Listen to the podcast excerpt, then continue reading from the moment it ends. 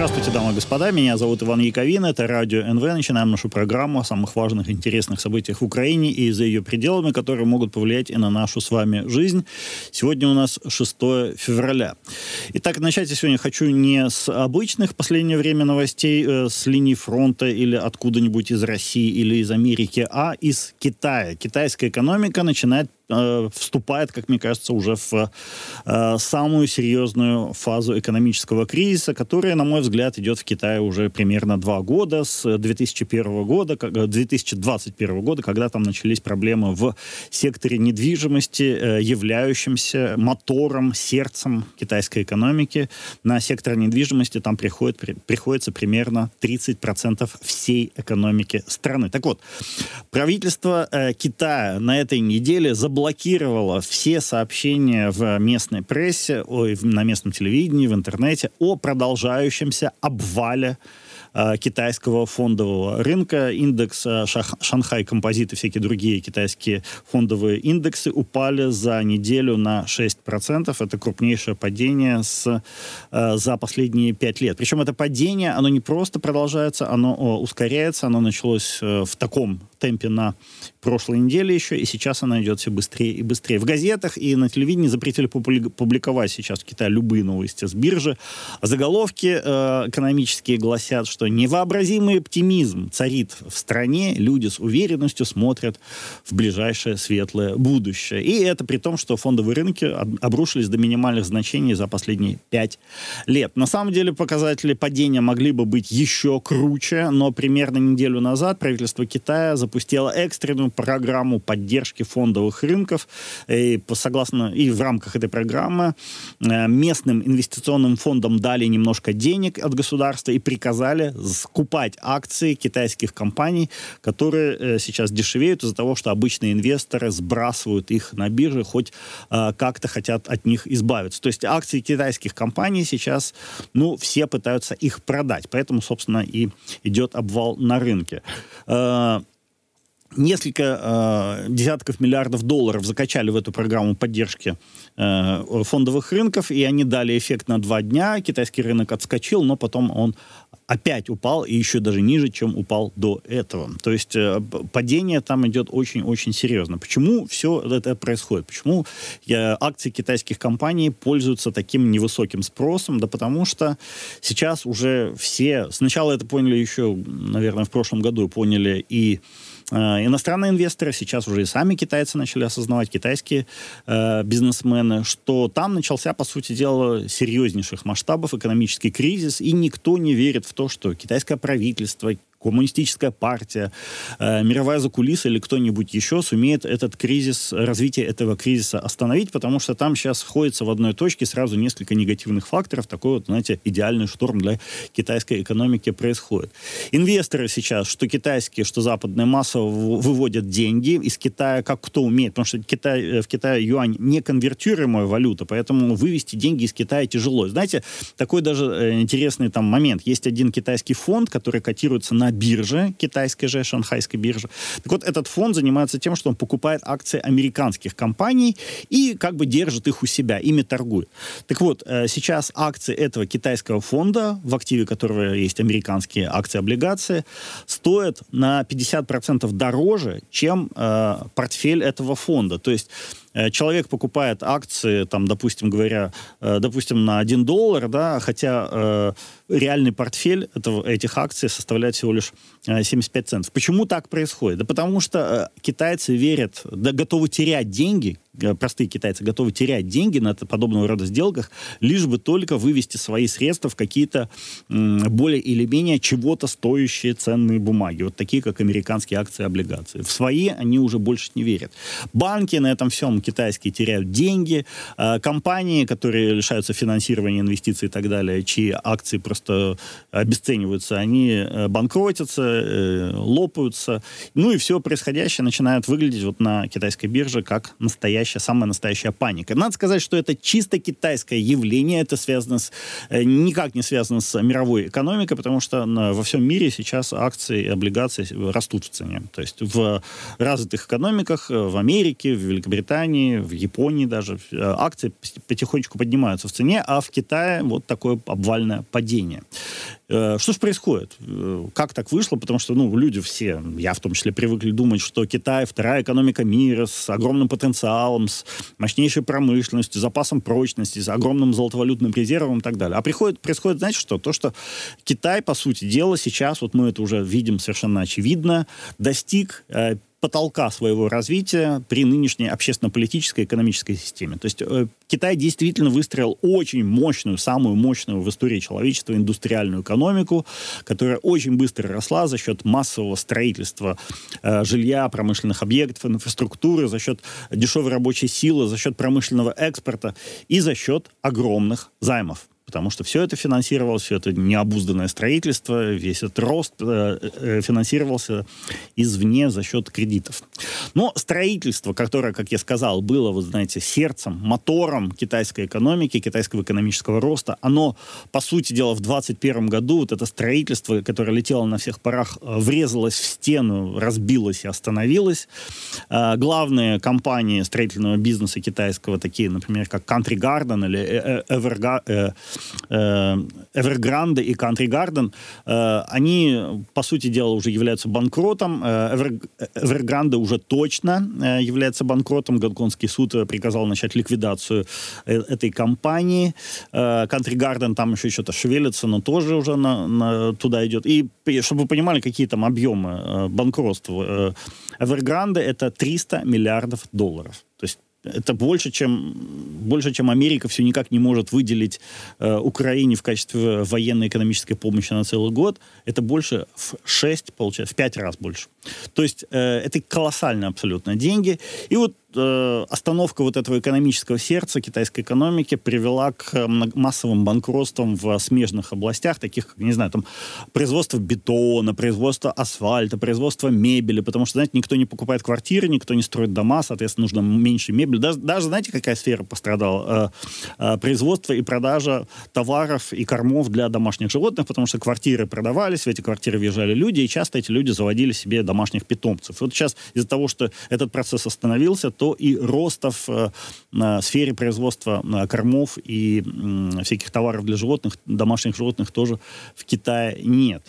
Э, соответственно, банкротство эти, там, сям, пятое, десятое, в общем, вся экономика начинает покрываться дырками такими. Растет из-за этого, естественно, безработица, потому что компании закрываются. Из-за в целом дорогой рабочей силы в Китае, потому что Китай из-за чего рос так быстро? Из-за того, что там копеечная была рабочая сила. Но сейчас, последние годы, в последние десятилетия, наверное, можно сказать, э, рабочая сила там сильно дороже стала, чем в таких странах, как Бангладеш, как э, Бирма, как Лаос. И из-за этого китайские, китайская промышленность стала терять свои конкурентоспособности. Компаниям китайским из-за этого приходится снижать цены, что приводит к дефляции, то есть снижению цель, цен в масштабах всей страны. И дефляция по законам экономики вызывает падение внутреннего спроса, экспорт китайских и внешнюю приходится приходится снижать цены и внутри, и на экспорт, и экспорт э, э, китайских товаров китайским компаниям приносит все меньше и меньше денег. Э, строительство полумертвое, экспорт едва живой. В общем, теоретически в такой ситуации страна, которая построила мощную инфраструктуру, хоть и за заемные деньги, а также добилась промышленного расцвета, такая страна должна менять э, общественно-политический, экономический уклад, переходить к постиндустриальной экономике, то есть э, к развитию сферы услуг и всяких креативных отраслей экономики. Ну, а что имеется в виду? Финансы имеется в виду в том числе, IT-отрасль, э, научные академические исследования, дизайн, самая разная культура, там и музыка, и кино, литература, изобразительное искусство, журналистика, в конце концов, образование, медицина, ну и так далее и тому подобное. То есть вот эти все сферы э, экономики, где главное, главный, так сказать, инструмент работы — это голова, а не руки. То есть твор, к использованию творческого потенциала китайского народа. Некоторые люди говорят, что вот китайцы ничего не умеют сами придумывать, они умеют только все копировать. Но я таким людям всегда говорю, слушайте, китайцы ну, изобретали там и бумагу, и порох, и какие-то паруса, и компас, и бог знает что еще, и шелк, и, и много, и чай, и вообще много чего. И поэтому говорить о том, что китайцы абсолютно лишены, э, лишены творческого потенциала, это абсолютно не, в корне неверно. Я бы сказал наоборот, у них все, все хорошо с этим. Проблема в том, что что э, в э, коммунистической э, абсолютно несвободной системе, в такой системе действительно очень сложно что-то изобретать. Вообще э, человек, который работает головой, э, в неволе размножается плохо. Как вы знаете, пишут на табличках в зоопарке, что вот такое-то животное в неволе не, разбража... не размножается. И э, точно так же люди творческих профессий тоже в неволе, э, как правило, либо вообще не размножаются, либо пытаются смыться из несвободного общества, либо э, погибают и умирают. И смотрите, вот эти все сферы, которые я перечислил, там, э, начиная от финансов, заканчивая медициной, образованием и э, литературой, э, они все очень хорошо развиваются в свободном обществе, где ничто не, угроза, не угрожает свободному развитию мыслей, идей, обмену этих мыслей идей. В таком обществе всегда идут, должны идти, по крайней мере, постоянные жаркие споры до крика, до хрипа а, там, и о музыке, и о программировании, и о медицине, и, конечно, об экономике с политикой. Вот такое общество способно создать эффективную, быстро развивающуюся постиндустриальную экономику. И э, проблема Китая как раз в том, что не может там быть никаких споров, не может быть там никакой критики и никакой свободы э, рассуждений сейчас в нынешнем Китае быть не может. Почему? Потому что там сидит компартия во власти, которая, знаете, да, она может приказать и создать условия для строительства заводов, заводов, на которых люди будут делать одинаковые детали. Плюс даже, пусть, пускай даже они будут сделать эти детали замечательные, и пускай детали сами будут довольно сложными. Вот, э, но это потолок развития несвободной политико-экономической системы. Там можно добиться высо- высочайшего качества этих деталей. И то, кстати, сомнительно, но, предположим, добились. Но заставить силы людей в несвободном обществе изобретать технологии, новые смыслы, новые идеи, какие-то принципы развивать, что-то высокое творить, красивое, красивое, удивительное, вызывающее восхищение, вот это в несвободном обществе, где стоит коммунист с палкой и бьет по голове каждому, кто высовывается, это невозможно по определению. То есть китайская компартия это такая непробиваемая бетонная стена, которая стоит на пути развития Китая, который, еще раз повторю, это очень э, креативное, очень э, живомыслящее, очень своеобразное общество и интересное общество, которое могло бы, конечно, горы сворачивать, но при нынешней системе они достигли потолка своего развития. Китайское общество, китайская экономика дальше развиваться при нынешнем режиме не может. Оно может либо деградировать, либо стагнировать, но развитие как такового больше уже там в принципе невозможно. А, вы знаете, в принципе невозможно построить успешное постиндустриальное общество, если нет свободы слова, нет свободы выражения, а также нет э, таких как бы уже э, инструментов, как независимое, э, независимые от правительства суды, какая-то контроль общества над властью с помощью прессы свободной, свободы от идеологии любой, и, и конечно, это, это необходимое условие такого общества, это постоянная смена власти. А, свобода, короче говоря, это главное условие современной экономики. И э, смотрите, что происходит сейчас в Китае вот учитывая все эти вводные. В нормальной стране, вот в этот кризис с недвижимостью, в сфере строительства, в сфере недвижимости, он бы, конечно, был болезненным, естественно, для любой страны. Это, конечно, очень серьезная проблема была бы. Но у компаний, которые обанкротились, сменились бы собственники. Банки, которые бездумно давали в долг этим, э, этим компаниям, э, лопнули бы. Правительство, которое допустило весь этот кавардак, ушло бы в отставку. Ну и через пару лет последствия этого кризиса были бы так или иначе преодолены, все бы там наладилось. Конечно, кто-то потерял потерял бы сбережения, кто-то потерял бы компанию, кто-то потерял бы, может быть, даже состояние, кому-то не, до, не построили бы жилье, за которое он заранее заплатил. Но, в принципе, система так или иначе пришла бы быстро к своему равновесию, потому что в нормальной свободной экономике это просто неизбежно, так оно всегда происходит. Несмотря на как, на то, каким бы глубоким ни был кризис. Но в Китае Компартия, конечно же, не может допустить массовых банкротств, не, не может допустить массового недовольства населения. А, а там, кстати, вот взять э, компанию Evergrande, так она не построила, чтобы вы понимали, э, что-то около 20 миллионов, 20 э, миллионов квартир или... А, нет, вру, это вся китайская, промы, э, вся китайская строительная сфера не додостроила, то есть им взяли деньги, но не построили 20 миллионов квартир. Э, и, конечно, это получается 20 миллионов недовольных семей. Это очень большая группа людей, группа товарищей, если это в Китае. То есть, понимаете, э, не может допустить э, в Китае компартия смены правительства, тем более, потому что это будет по китайским меркам революция. Поэтому проблему вот это все, этого кризиса с недвижимостью два года, да уже три года, э, очень активно заметали под ковер, пытались ее скрыть, припудрить, но ничего, в общем, не сработало. Кризис этот вырвался наружу, он пустил свои, так сказать, метастазы в разные отрасли экономики китайской. Сейчас банкротятся уже не только строительные компании, но и смежные компании. И инвестиционным фондам, видите, приказано спасать строителей, э, а банкам дали, э, дали приказ э, давать кредиты вот этим несостоятельным строительным компаниям. Кстати, ранее китайское правительство запретило строго-настрого банкам финансировать эти строительные компании, что, кстати, и привело в 2021 году к началу всего этого кризиса. То есть правительство китайское мечется от одной меры к другой, э, пытается спихнуть вот эти плохие долги на, на банки, на инвестиционные фонды, на местные власти, на строительные компании, на простое население, на кого-нибудь, чтобы этот долг рассосался. Но он не рассасывается. Долг растет и увеличивается просто из-за того, что ник- никто не может стать окончательно ответственным за этот долг.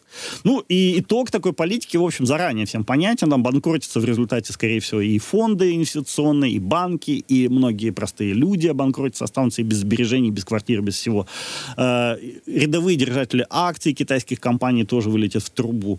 В общем, э, сейчас дело там очень плохо идет. Но э, компартия китайская, конечно же, не может честно признать, что она своими действиями бестолковыми завела страну в тупик. Потому что, в принципе, какие-то меры еще можно было принять три года назад, когда все началось в сентябре 2021 года. Сейчас уже, наверное, дергаться поздно. Но Компартия, конечно, этого не признает.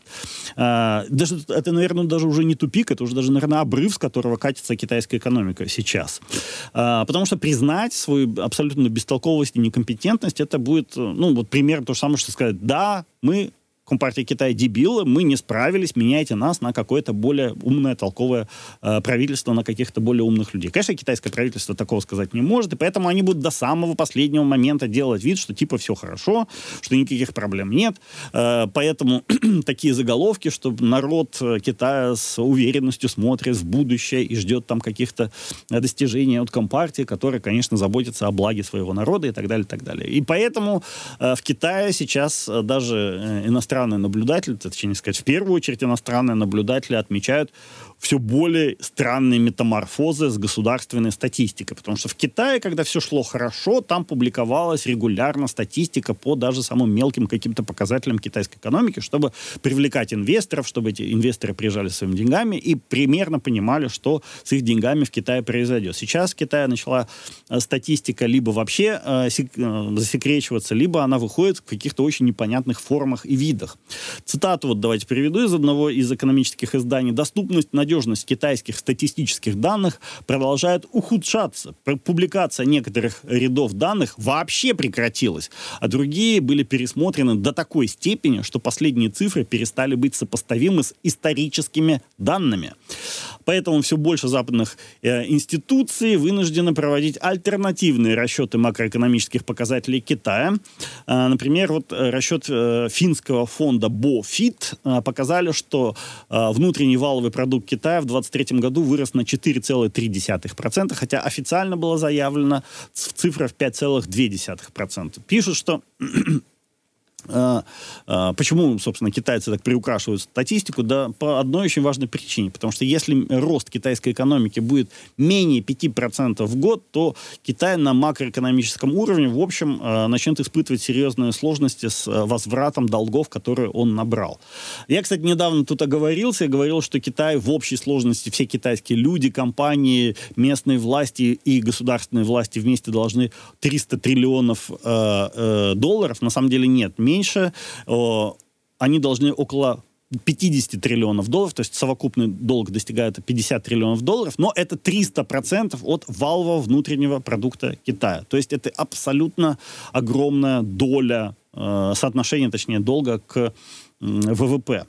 А, смотрите, только всего лишь местные власти, то есть власти провинций китайских и городов должны 23 триллиона долларов. А то еще есть госкомпании. Вот одна, одна китайская госкомпания, занимающаяся железными дорогами высокоскоростными, она, у ее долг больше 1 триллиона долларов. Есть еще вот это Evergrande, да, одна компания должна 300 миллиардов долларов. Есть, а таких компаний, как Evergrande в Китае, ну, таких больших мало, но, в принципе, строительных компаний там тысячи, да, и о, все практически они сейчас испытывают в той или иной степени серьезные сложности. То есть долги гигантские. И это только, кстати, по открытым данным, которые, как было чуть выше сказано, э, в китайской экономике, в китайском правительстве открытые данные сильно приукрашены, либо вообще скрываются.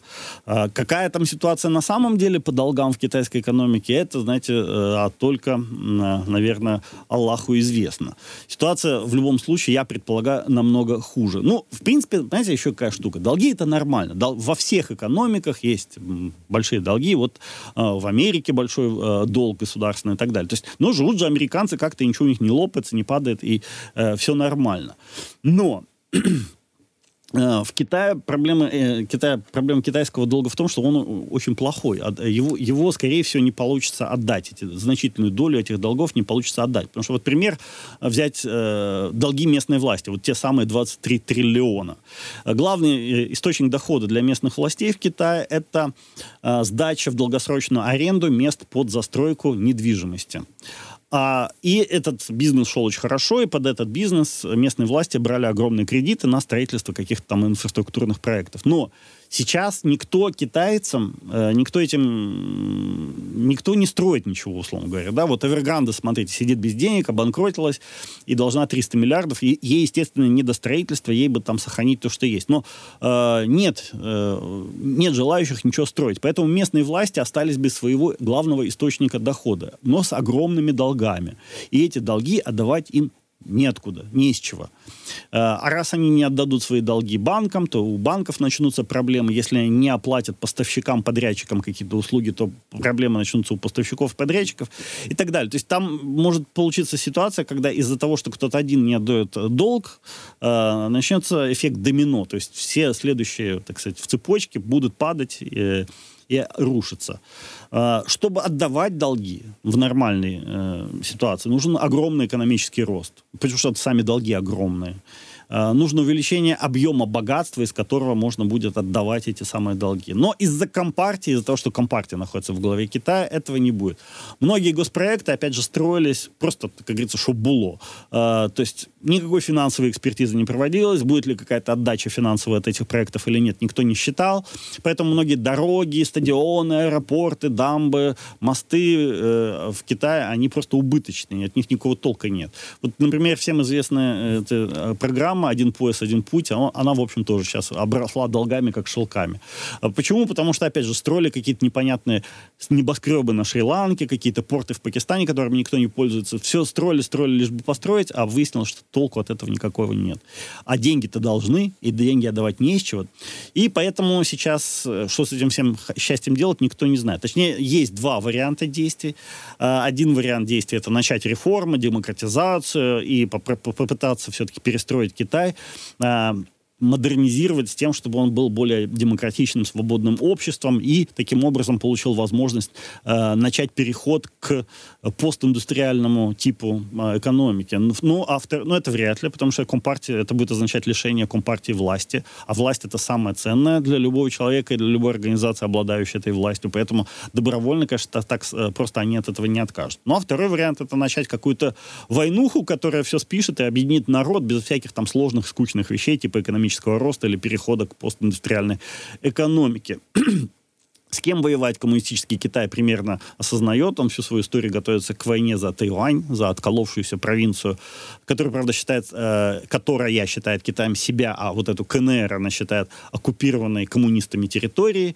Э, пойдут ли коммунисты войной на этот остров, сказать сейчас сложно, зависит это от множества факторов, но один из этих факторов это российское вторжение в Украину, как оно будет идти, каким будет его м- ход. Если все это российское вторжение пойдет успешно для России, то Китай, конечно, станет намного э, смелее, чем сейчас.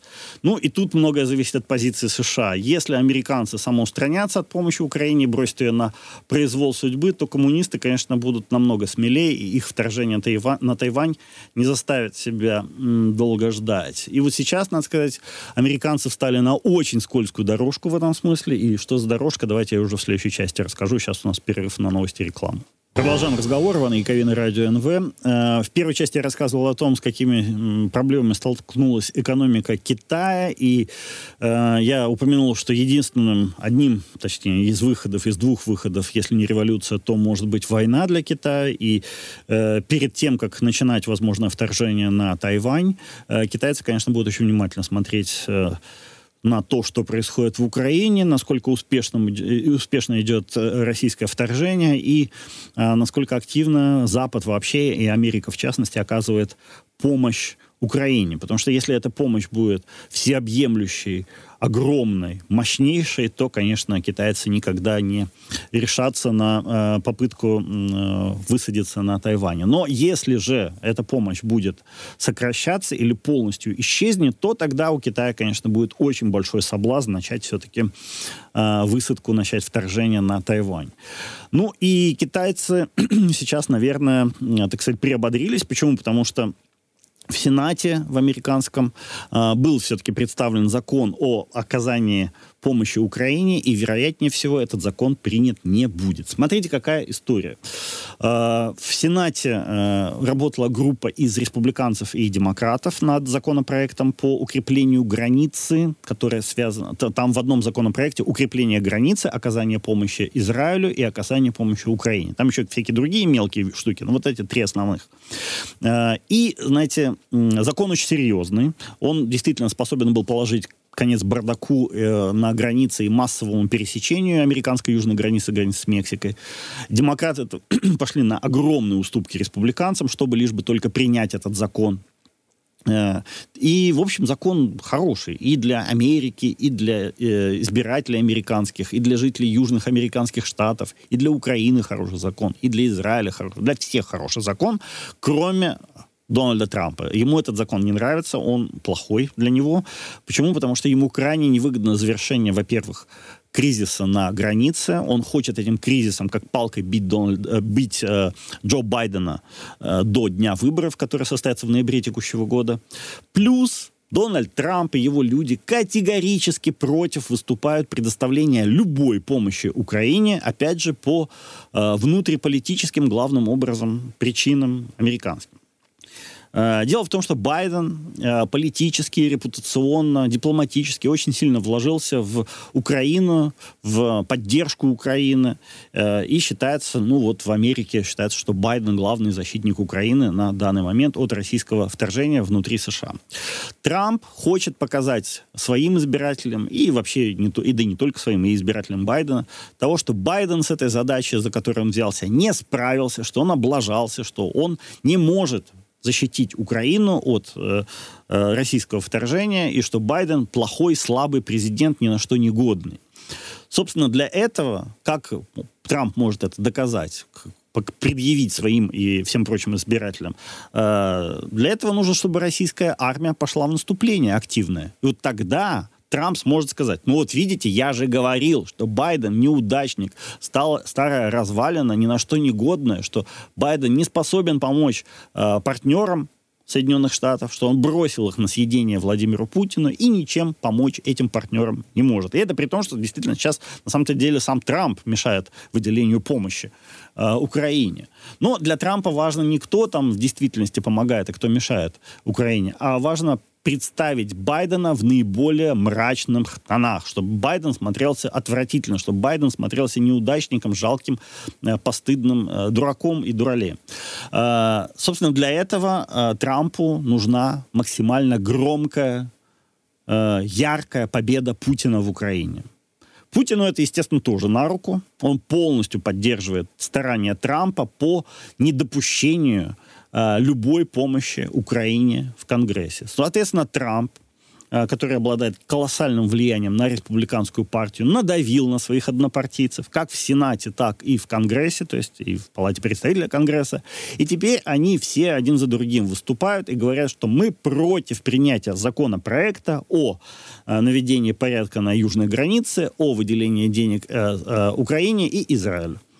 Э, ну, а раз они против, то, скорее всего, этот законопроект быть э, не будет принят, поскольку у республиканцев сейчас большинство в э, Палате представителей. Ну, и еще один момент, смотрите, какой интересный. Прямо сейчас, вот в эти дни, в Москве находится лич, лично, причем прям прибыл сам туда, главный медиа-союзник Дональда Трампа, журналист, э, бывшая звезда телеканала Fox News консервативно, Такер Карлсон. Э, Такер Карлсон — это такой, знаете, Владимир Соловьев Соединенных Штатов. Вот это пропагандист, который поет оды Владимиру Путину и Дональду Трампу бесконечно. Его даже за это выкинули с Fox News, и он теперь сейчас открыл себе там какой-то YouTube-канал и, значит, э, занимается этим, э, солирует там на этом YouTube-канале, иногда э, проводит какие-то интервью с другими людьми. Но основная, основная суть его выступления состоит в следующем. Великий Трамп, великий Путин, они молодцы, а все остальные ни на что не годятся. Зеленского надо убрать, Украину нужно завоевать, а, а в Америке должен, нужно Байдена посадить в тюрьму. Вот, э, собственно, вся его, так сказать, повестка дня. Э, в Москве Такеру Карлсону, как представителю Дональда Трампа, устроили царский абсолютно прием. Его сводили в Большой театр, его прокатили и на метро, и на самолете, и, на, и там еще туда, и в рестораны свозили, и все показали, и рассказали, и так далее. И э, ожидается, что э, э Такер Карлсон либо уже встретился, либо в ближайшее время встретится с Владимиром Путиным и обсудит с ним совместную программу действий э, Трампа и Путина на 24 год.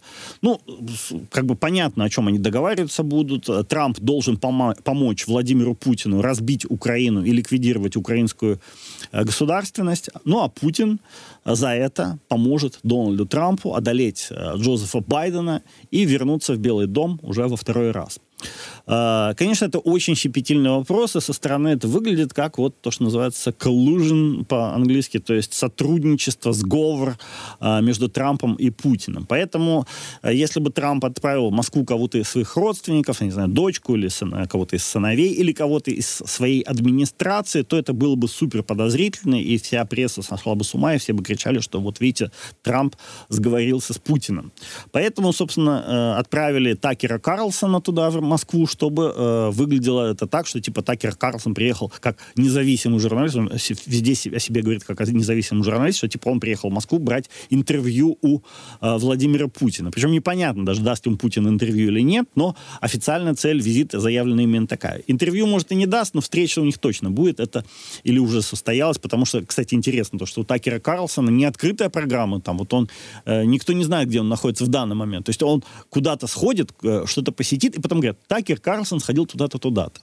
А так-то вся его э, программа пребывания в Москве засекречена. Чем он там занимается, никто точно, кроме него самого, естественно, не знает. Э, мне тут могут возразить, сказать, да, да не, вот Трамп уже обвиняли один раз, что он с Россией связывался, второй раз он на это не пойдет, и вообще э, слишком уж это такое, типа, обвинение жесткое в том, что Трамп сговорился с Путиным ради получения власти. Я на это отвечу то, что, знаете, э, ради власти люди, которые когда-то почувствовали ее вкус, готовы на все, на абсолютно все. Ради возвращения во власть Дональд Трамп, а также э, Владимир Путин ради сохранения власти, они готовы пойти на любые преступления, на любые злодейства, на все что угодно. И никто не сможет их остановить. Если Дональду Трампу надо будет предать, продать Украину за то, чтобы вернуться во власть, он сделает это по щел... просто вообще без проблем, по щелчку пальцев. Если Путину надо будет помочь Трампу победить на выборах в США, то он с удовольствием это сделает ради сохранения своей же власти. Почему? Потому что он надеется, что Трамп э, э, приведет к хаосу в Америке и к распаду, развалу э, Соединенных Штатов, э, к внутреннему конфликту там. И тут я, кстати, должен сказать, что логика э, у Путина в этом смысле есть.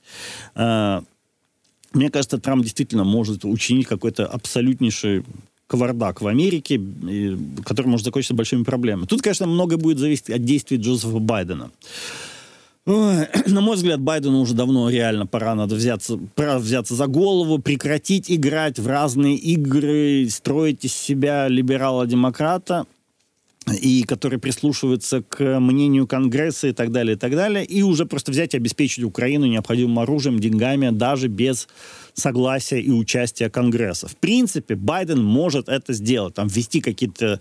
Э, есть у него э, полномочия э, экстренные в каких-то случаях, он может сам себе эти полномочия предоставлять и соответствующие решения принимать. Мне кажется, это обязательно надо сделать. Байден не хочет это сделать, чтобы ему не пинали, э, в, нос ему не совали то, что он стал диктатором. Он не хочет идти на такие меры. Но, в принципе, я думаю, что у него скоро не останется другого выбора. Потому что сейчас вот он еще пытается вести с Конгрессом сложную игру. Он сказал, сказал, что э, наложит вето на законопроект о предоставлении помощи только Израилю, если в этот законопроект не будет включена помощь Украине. Э, Байден как бы пытается договориться с Конгрессом, но, на мой взгляд, это абсолютно бесполезное занятие, потому что нынешний Конгресс, пока он находится под тотальным влиянием Дональда Трампа, ни при каких обстоятельствах не выделит денег Украине, э, поскольку это будет противоречить в корне всей избирательной стратегии Дональда Трампа и его э, сотрудничеству с Российской Федерацией. Нет, не будет этого. Конгресс не согласится на выделение нынешний Конгресс не согласится на выделение денег Украине, поэтому Байдену нужно действовать в обход Конгресса, я так думаю. Э, на мой взгляд, ну, либо как каким-то образом надо очень больно выкрутить руки э, конгрессменам американским, что я, честно говоря, не очень понимаю, как сделать, учитывая всю нынешнюю ситуацию.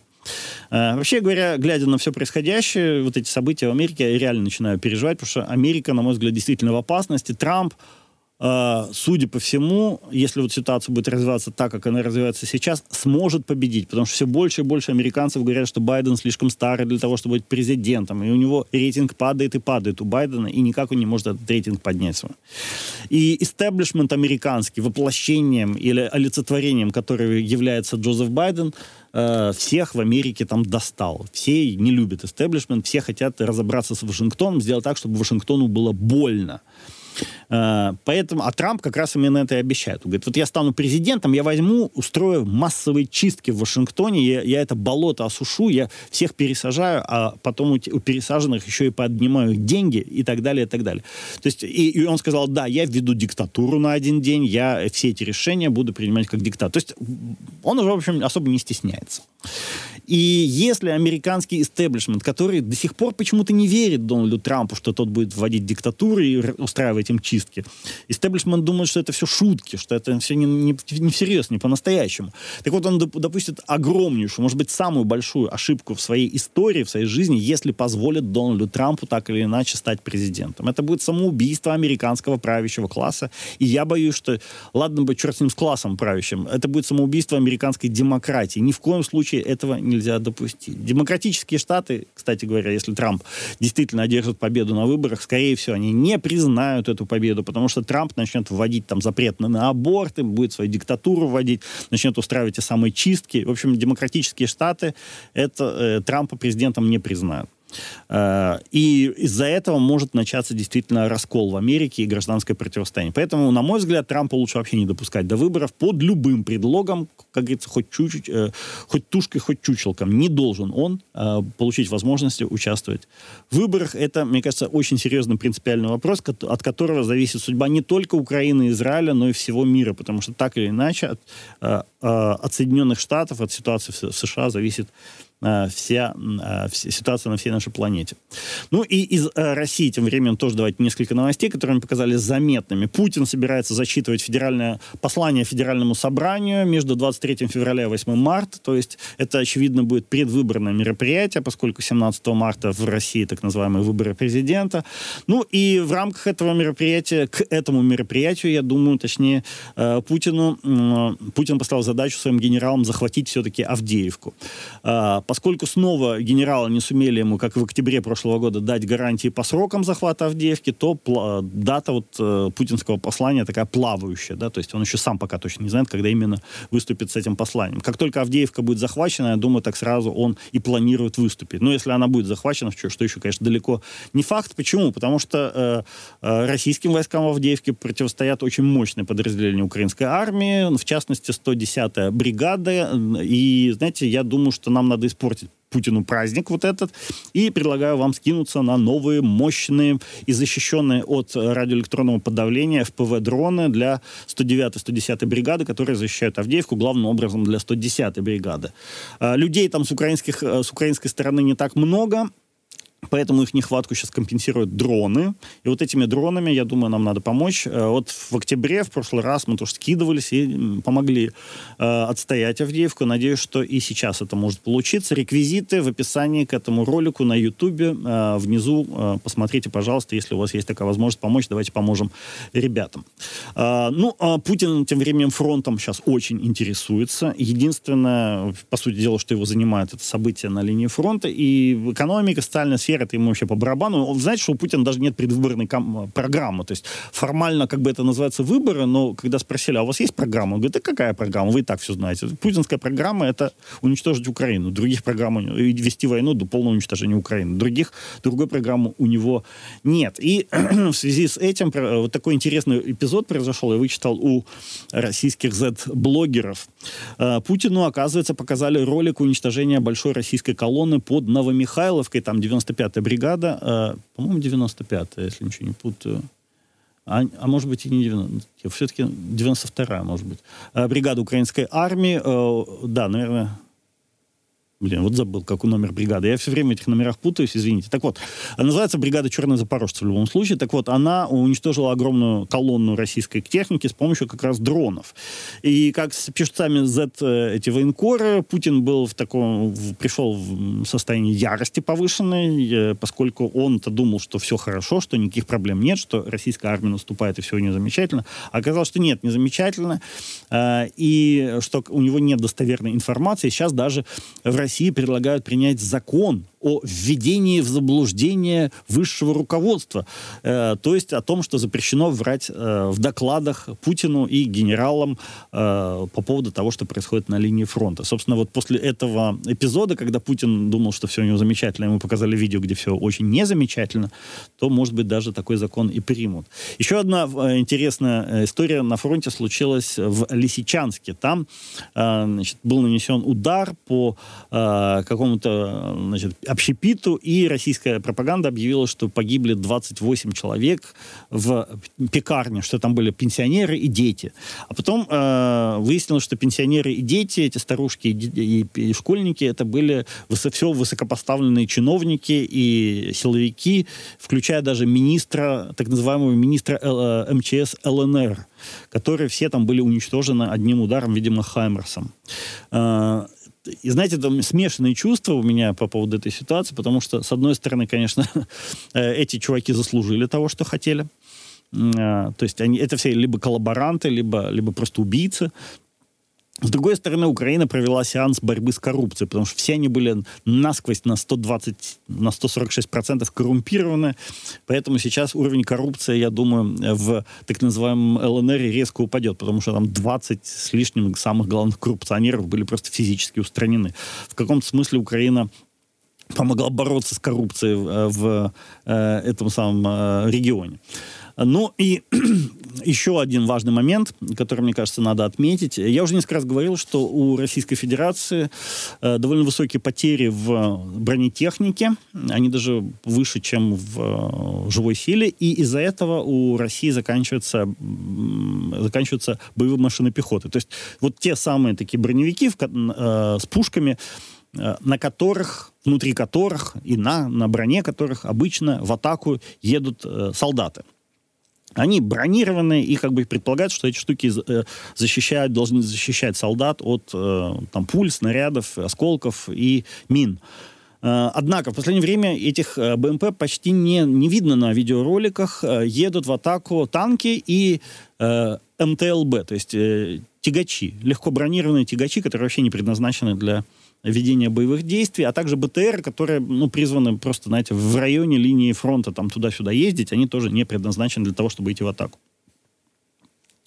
А, и об этом же, о том, что техники мало, сообщают и российские источники, говорят, что там вот недавно проводил, приводил слова одного из Z-блогеров, который написал там, что э, российская бронетехника горит быстрее, чем на нее устанавливают рации, то есть то, что э, этих самых, что нет столько э, раций у российской армии, сколько сгорает у нее бронетехники. То есть э, подчеркивается, что это, да, действительно, потери очень высокие, в основном потери из-за дронов, вот, собственно, из-за чего Путин там сильно переживал, топал ногами, что дроны э, выжигают российскую технику просто десятками, а то и сотнями. И вот э, журнал Forbes, причем англоязычное издание, написал, э, что Сейчас ситуация с техникой для России стала вообще критическая. Они теряют сейчас по 400 единиц техники в месяц. И в основном это как раз касается э, легко бронированных вот этих БТРов, БМП, на которых пехота едет в атаку на линии фронта. То есть, условно говоря, нечем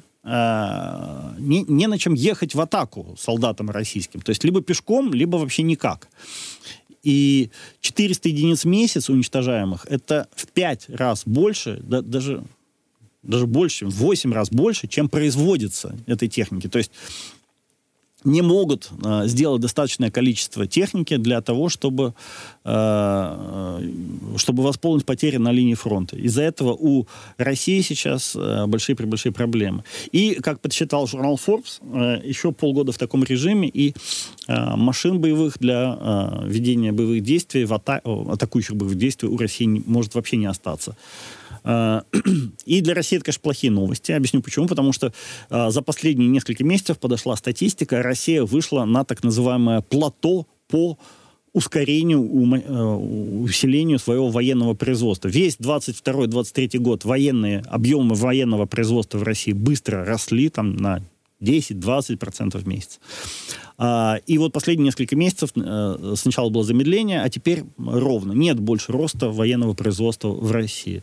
И это повлияет не только на военное производство, но и на общее состояние российской экономики, потому что э, экономика российская по документам росла, но росла она главным образом за счет увеличения расходов, гигантского увеличения расходов на оборону, соответственно, росло производство тех же танков, пушек, самолетов, пулеметов.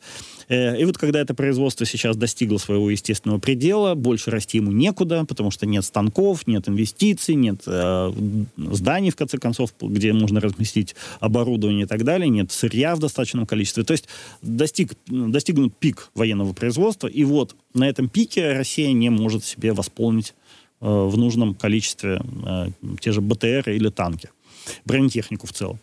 То есть рост российской экономики э, вот на этих стероидах, на этих э, которыми, по сути дела, были инъекции денег в военное производство, он закончился. Больше такого роста не будет.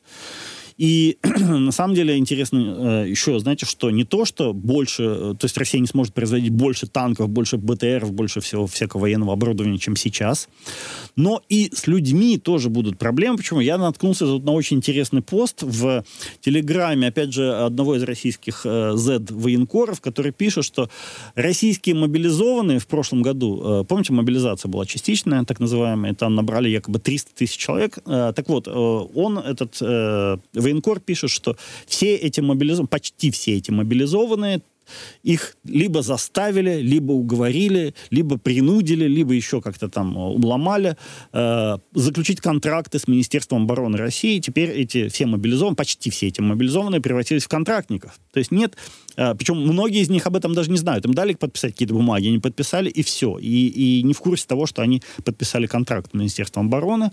Э, так вот, как пишет этот человек, э, собственно, цитата, формально протесты жен мобилизованных – это уже уголовка, потому что они жены контрактников. Э, но по факту дело зайдет, вряд ли зайдет, дальше разъяснительных работ, все понимают последствия перегибов. Э, по-человечески, говорит я, баб, понимаю отлично, но с точки зрения армии это была некоторая сложность. Э, сегодня мент пнет жену бойца в глубоком тылу, а завтра этот боец летит с катушек, побежит э, с гранатой к командиру. В общем, эпоха мобилизованных прошла. Кто выжил, тот теперь контрактник. Большинство точно. Собственно, таким образом раскрыт секрет, откуда в России в прошлом году взялось, взялись 400 тысяч контрактников, которых так громко и много писал, например, Дмитрий Медведев. Э, то есть, по сути дела, это просто обманом этих мобилизованных переписали из мобиков в контрактники, в контрабасы, как они сами себя называют теперь. Э, и вот это признание практически гарантирует, на мой взгляд, во-первых, что э, с обеспечением личным составом в российской армии не все так радужно, как они часто об этом говорят. Это, во-первых. А во-вторых, это почти гарантирует, что после коронации Путина Э, в России э, произойдет э, новая мобилизация. Это уже практически неизбежно, потому что если можно было раньше сказать, что есть 300 тысяч мобилизованных и 400 тысяч контрактников, то теперь получается, что мобилизованных 300 тысяч, контрактников еще сверху 150 всего лишь тысяч, да и те в значительной степени выбиты, потому что потери российской армии очень-очень немаленькие. Э, таким образом, можно сейчас судить то, что сейчас э, Кремль поставил все свои ресурсы, все свои фишки на победу, военную победу над Украиной в 2024 году. Об этом свидетельствует и э, надежда на победу Трампа, и э, бюджет, который э, в 2024 году в России гораздо больше, чем в 2025 или 2026 официально по документам, и даже э, абсолютно безумный, немыслимый расход военной техники, который сейчас мы видим в районе Авдеевки, в других местах, потому что Россия сейчас пытается любыми средствами как угодно добиться хоть какого-то успеха на фронте. Ну и последнее, что хочу сказать, давайте не забывать о том, что мы собираем на дроны э, для 109-й, 110-й бригады, и э, если у вас есть такая возможность, давайте скинемся на... А, они защищают сейчас Авдеевку, эти бригады, и это самая горячая точка, и поэтому надо, конечно, помочь. В описании к ролику есть все реквизиты. На этой оптимистической ноте сегодня я с вами прощаюсь. Меня зовут Иван Яковина. Да пребудет с вами сила, и пока-пока.